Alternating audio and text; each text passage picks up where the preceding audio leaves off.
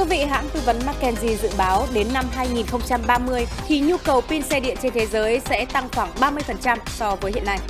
Và chuỗi giá trị của pin xe điện cũng được kỳ vọng sẽ tăng gấp 10 lần so với năm 2020, mang lại doanh thu hàng năm là 410 tỷ đô la Mỹ. Câu chuyện cụ thể sẽ được chúng tôi chuyển đến quý vị sau ít phút nữa. Kính chào quý vị khán giả đang đến với bản tin tài chính kinh doanh sáng.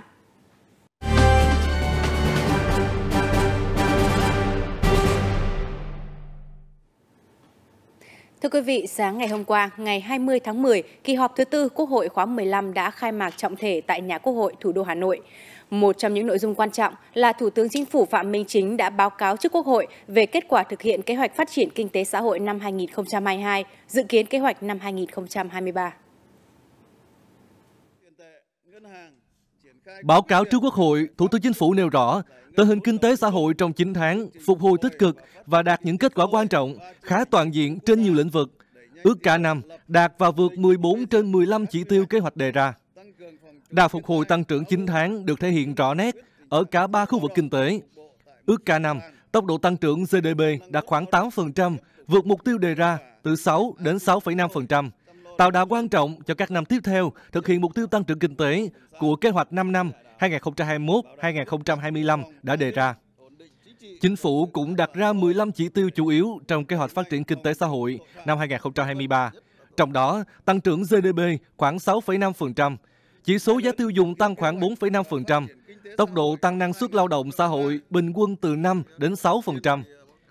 Để thực hiện được các chỉ tiêu này, Thủ tướng báo cáo Quốc hội 12 nhiệm vụ giải pháp chủ yếu.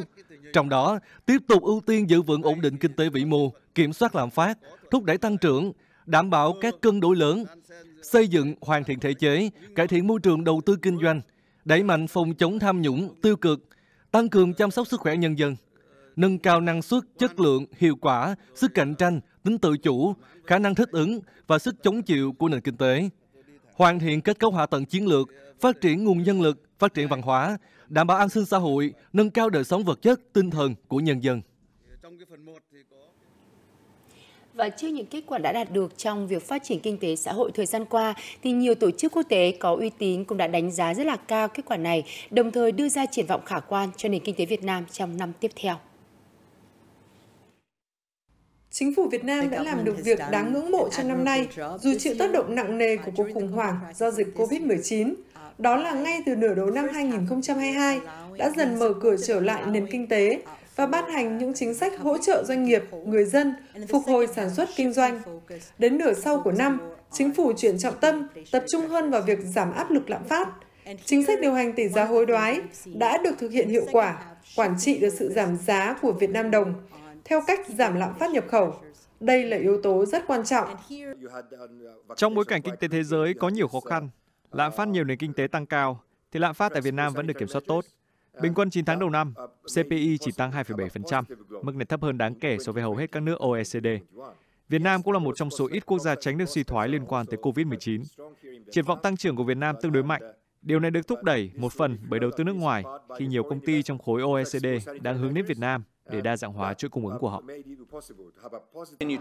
Tôi cho rằng các động lực tiếp tục dẫn dắt đà tăng trưởng kinh tế Việt Nam, bao gồm thu hút đầu tư trực tiếp nước ngoài FDI, khi Việt Nam vẫn tiếp tục là một nước rất hấp dẫn FDI.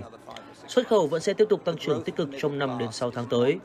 Sự gia tăng tầng lớp trung lưu làm tăng mức tiêu dùng nội địa và quan trọng là những chỉ đạo, điều hành rất sát của chính phủ. Theo tôi, bốn yếu tố này góp phần thúc đẩy tăng trưởng kinh tế, bất chấp những thách thức mà nền kinh tế toàn cầu đang phải đối mặt. Việt Nam không nên nhìn vào con số thu hút đầu tư mới, mà nên nhìn vào con số giải ngân đang ở mức cao và có lẽ năm nay sẽ đạt mức kỷ lục. Tôi tin rằng những doanh nghiệp châu Âu tại Việt Nam đang lạc quan hơn rất nhiều so với trước khi có dịch COVID-19. Việt Nam đã rất linh hoạt và chủ động trong việc vừa nỗ lực đẩy lùi Covid, vừa hỗ trợ hoạt động của các doanh nghiệp. Nên sự cam kết của các nhà đầu tư thể hiện không chỉ bằng lời nói, mà đã bằng những đồng vốn thực tế đưa vào Việt Nam nhiều hơn.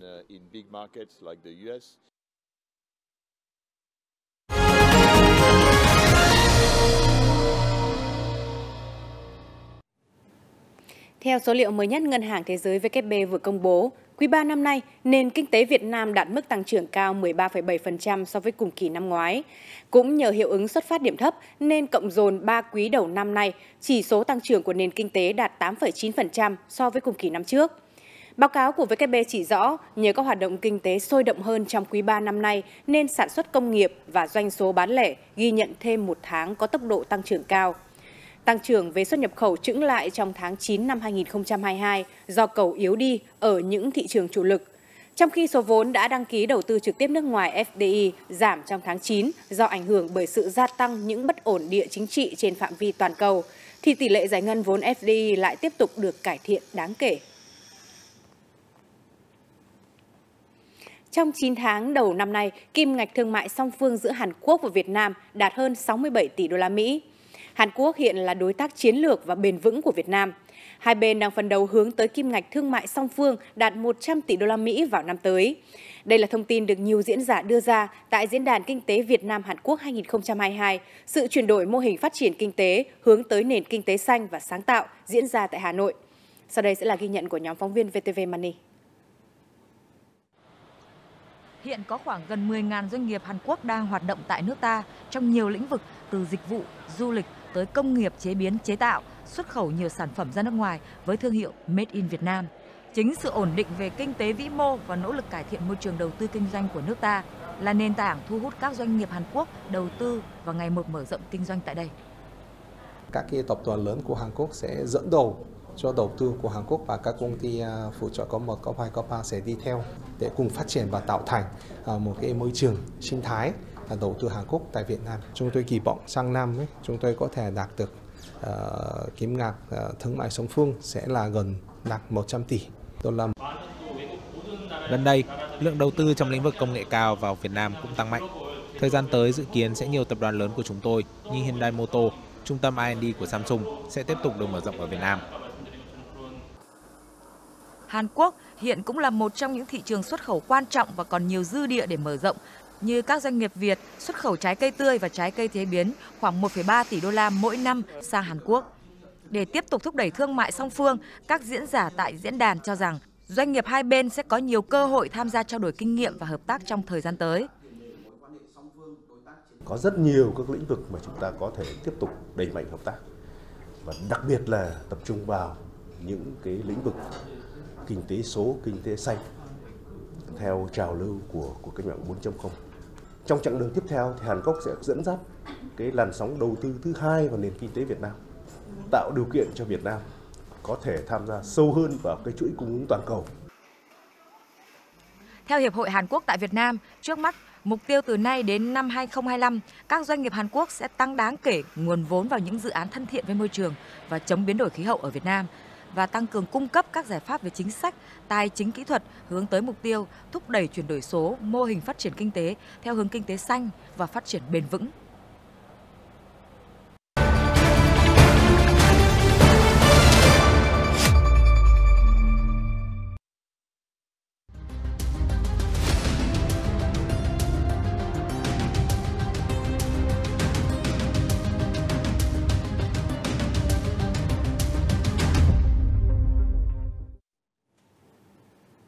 Thưa quý vị, để đảm bảo khả năng cạnh tranh trong ngành sản xuất pin xe điện hết sức quan trọng này, chính phủ Mỹ mới đây đã có một bước đi đáng chú ý khi mà công bố gói hỗ trợ trị giá hàng tỷ đô la Mỹ cho các dự án sản xuất pin xe điện nội địa. Tổng thống Mỹ Joe Biden hôm 19 tháng 10 cho biết sẽ cung cấp gói tài trợ trị giá 2,8 tỷ đô la Mỹ để thúc đẩy hoạt động sản xuất pin cho xe điện ở 12 bang tại nước này. Tổng cộng 20 doanh nghiệp được lựa chọn sẽ nhận tài trợ cho các dự án chiết xuất xử lý lithium, graphite và các vật liệu quan trọng cho việc sản xuất pin xe điện.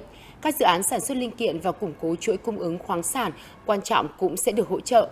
Theo Bộ Năng lượng Mỹ, thì các dự án sẽ giúp cung cấp đủ nguyên liệu pin cho hàng trăm nghìn đến hàng triệu chiếc xe điện mỗi năm.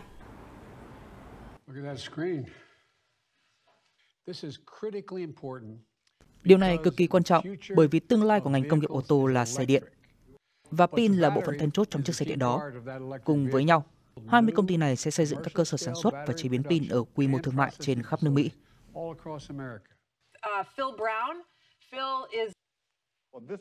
Sẽ có một cơ sở lớn để sản xuất lithium cho pin xe điện ngay tại Mỹ. Chúng tôi đã làm điều này từ trước, nhưng ở quy mô nhỏ hơn. Đây sẽ là một cơ sở với quy mô mang tầm thế giới. Nước Mỹ gần như không có mặt trong cuộc đua lithium khi chỉ chiếm hơn 1% tổng sản lượng trên toàn cầu. Các nhà sản xuất ô tô rất cần nguồn nguyên liệu này ngay tại Mỹ.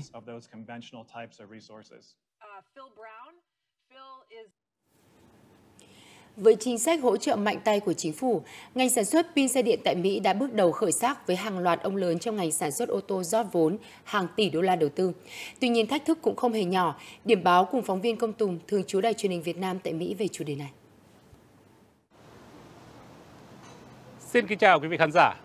Pin được coi là chìa khóa quan trọng cho kế hoạch hàng tỷ đô la của các nhà sản xuất ô tô để tạo ra các dòng xe điện. Tương lai của ngành sản xuất xe điện giờ đây hơn bao giờ hết là công nghệ sản xuất về pin. Chuyên trang ô tô Autoproc bình luận, thị trường pin xe điện có thể đạt 340 tỷ đô la vào năm 2030. Các công ty sản xuất pin đang chạy đua về công nghệ để sản xuất ra các loại pin điện có hiệu suất cao, giá cả hợp lý, thậm chí là có thể tái chế tốt hơn. Theo Reuters, trước đó hồi tháng 5, chính quyền Tổng thống Joe Biden cũng đã phân bổ hơn 3 tỷ đô la hỗ trợ cho việc sản xuất pin xe điện.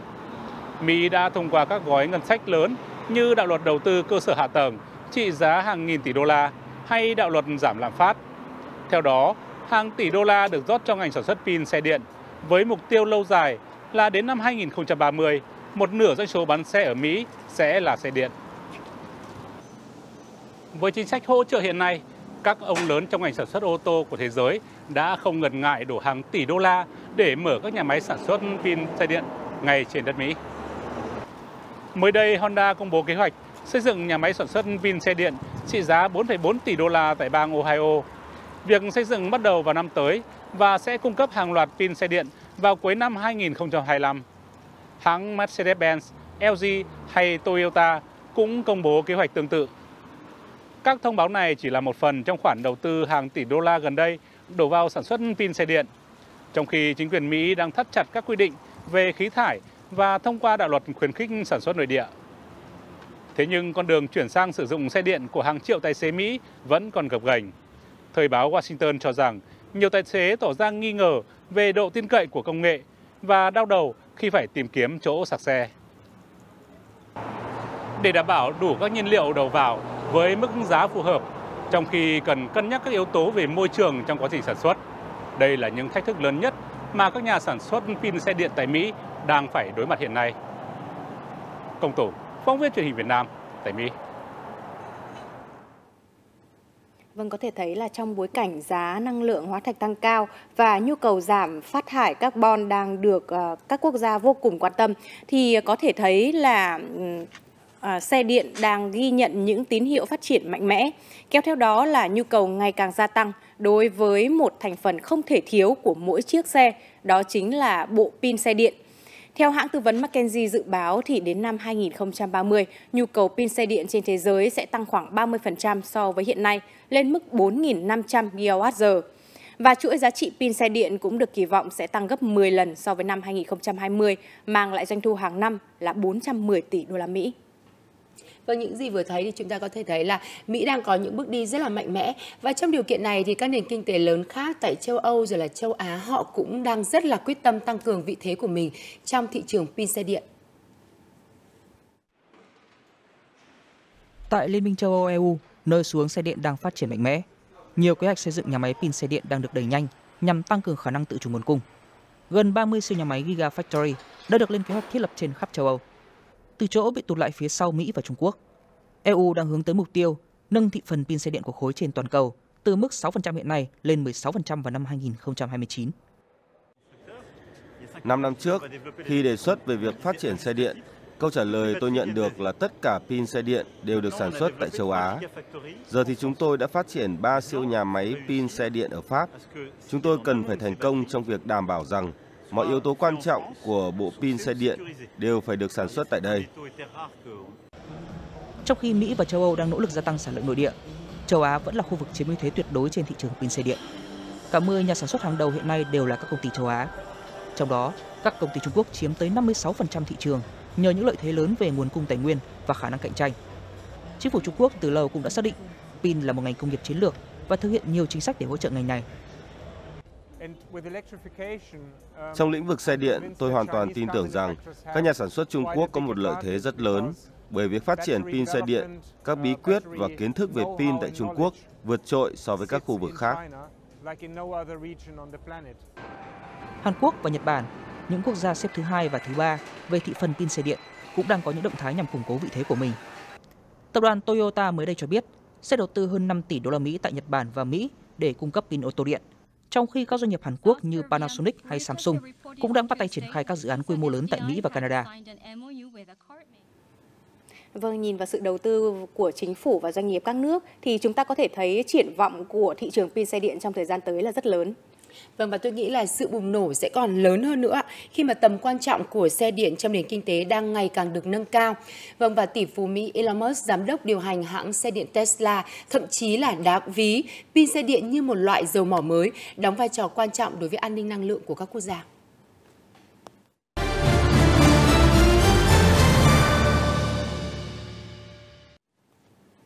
Bây giờ chúng ta sẽ cùng tiếp tục cập nhật các diễn biến trên thị trường tài chính quốc tế. Trong phiên giao dịch đêm qua theo giờ Việt Nam thì thị trường chứng khoán Mỹ đã ghi nhận phiên giảm thứ hai liên tiếp. Những lo ngại về việc Cục Dự trữ Liên bang Mỹ Fed thắt chặt chính sách tiền tệ là yếu tố ảnh hưởng tiêu cực đến tâm lý của nhà đầu tư trong phiên này. Chốt phiên thì chỉ số S&P 500 ghi nhận mức giảm 0,8%, trong khi các chỉ số Dow Jones và Nasdaq cũng giảm nhẹ. Báo cáo kinh doanh khả quan của các doanh nghiệp đã hỗ trợ thị trường đi lên lúc đầu phiên. Tuy nhiên, đà tăng này sau đó đã bị xóa bỏ khi mà giới chức Fed tiếp tục đưa ra những tuyên bố cứng rắn về chính sách tiền tệ. Lãi suất trái phiếu chính phủ Mỹ kỳ hạn 10 năm trong phiên này cũng đã đạt mức cao nhất kể từ năm 2008, dao động ở mức là 4,239%. Còn tại thị trường chứng khoán Việt Nam trải qua phiên giao dịch khá rằng co trong ngày đáo hạn phái sinh thì VN Index hiện vẫn đang quanh ngưỡng 1060 điểm. Mua bên mua có thể nói là đã tạm thời chững lại quan sát khi thanh khoản thị trường duy trì ở mức hơn 8.300 tỷ đồng trên sàn HOSE. Điểm sáng đến từ giao dịch của khối ngoại. Sau hai phiên bán dòng nhẹ thì các nhà đầu tư nước ngoài đã nhanh chóng trở lại trạng thái mua dòng tích cực hơn 200 tỷ đồng trên toàn thị trường. Trong đó thì tâm điểm mua vào là các cổ phiếu VNM, MSN và STB. Như vậy là xu hướng mua vào của các nhà đầu tư nước ngoài vẫn chiếm ưu thế từ đầu tháng 10 cho tới nay, với tổng giá trị mua dòng quanh ngưỡng là 3.000 tỷ đồng. Còn trên biểu đồ kỹ thuật của chỉ số VN Index, nhiều chỉ báo đang cho thấy tín hiệu khá tích cực như là MACD phân kỳ hay là RSI 14 cải thiện. Bên cạnh đó, các nhà đầu tư theo lý thuyết sóng Elliott cũng đang rất quan tâm đến các dấu hiệu có thể tạo đáy của thị trường – Khách mời trong chương trình khớp lệnh vừa qua cũng đã có những chia sẻ liên quan đến lý thuyết sóng này khi áp dụng với chỉ số VN Index. Theo cái lý thuyết sóng của Elliott và theo nghiên cứu sóng ở Việt Nam ấy, thì tôi thấy là thường những cái cú lên hoặc là cú xuống mạnh của thị trường thì đối với cú xuống mạnh thì thị trường thường trải qua là ba sóng xuống vâng. A, B, C thì đấy là những cái chu kỳ lớn của có thể là vài năm sẽ xuất hiện một lần thì ở thời điểm hiện tại tôi xác định là chúng ta ở đâu đó cuối con sóng C3. Vâng. Tôi không biết là một nghìn không trong một quanh một nghìn đã là đáy hay chưa. Nhưng mà ở đây thì theo lý thuyết thì đây đó có thể là giai đoạn cuối. Chúng ta đang ở giai đoạn cuối của con sóng C3 rồi. Liên quan đến hoạt động giao dịch thì nhóm quỹ đầu tư do Dragon Capital quản lý tại công ty cổ phần tập đoàn Đất Xanh thông báo đã bán ra 3,2 triệu cổ phiếu DXG trong ngày 18 tháng 10 vừa qua. Qua đó giảm sở hữu tại doanh nghiệp này xuống còn hơn 108 triệu cổ phiếu, tương ứng tỷ lệ sở hữu khoảng 17,8%. Cuối tháng 10 thì cũng là thời điểm mà nhiều doanh nghiệp công bố chính thức báo cáo kết quả kinh doanh quý 3. Với một số nhóm thì đây được xem là thông tin hỗ trợ tích cực. Đơn cử một số ngân hàng tiếp tục cho thấy bức tranh lợi nhuận khả quan. Techcombank, VPBank có lợi nhuận sau thuế tăng tốt so với cùng kỳ. Lợi nhuận của các ngân hàng vẫn luôn nằm trong top đầu thị trường về quy mô. Và để có thêm những thông tin mới nhất về các báo cáo kết quả kinh doanh quý 3 cùng các phân tích về thị trường, mời quý vị cùng theo dõi chương trình khớp lệnh vào lúc 11 giờ 20 phút trưa nay trên các nền tảng số của VTV Money. Và đến đây thì bản tin tài chính kinh doanh sáng nay của chúng tôi cũng xin được kết thúc. Cảm ơn quý vị và các bạn đã quan tâm theo dõi. Chúc quý vị một ngày mới làm việc hiệu quả.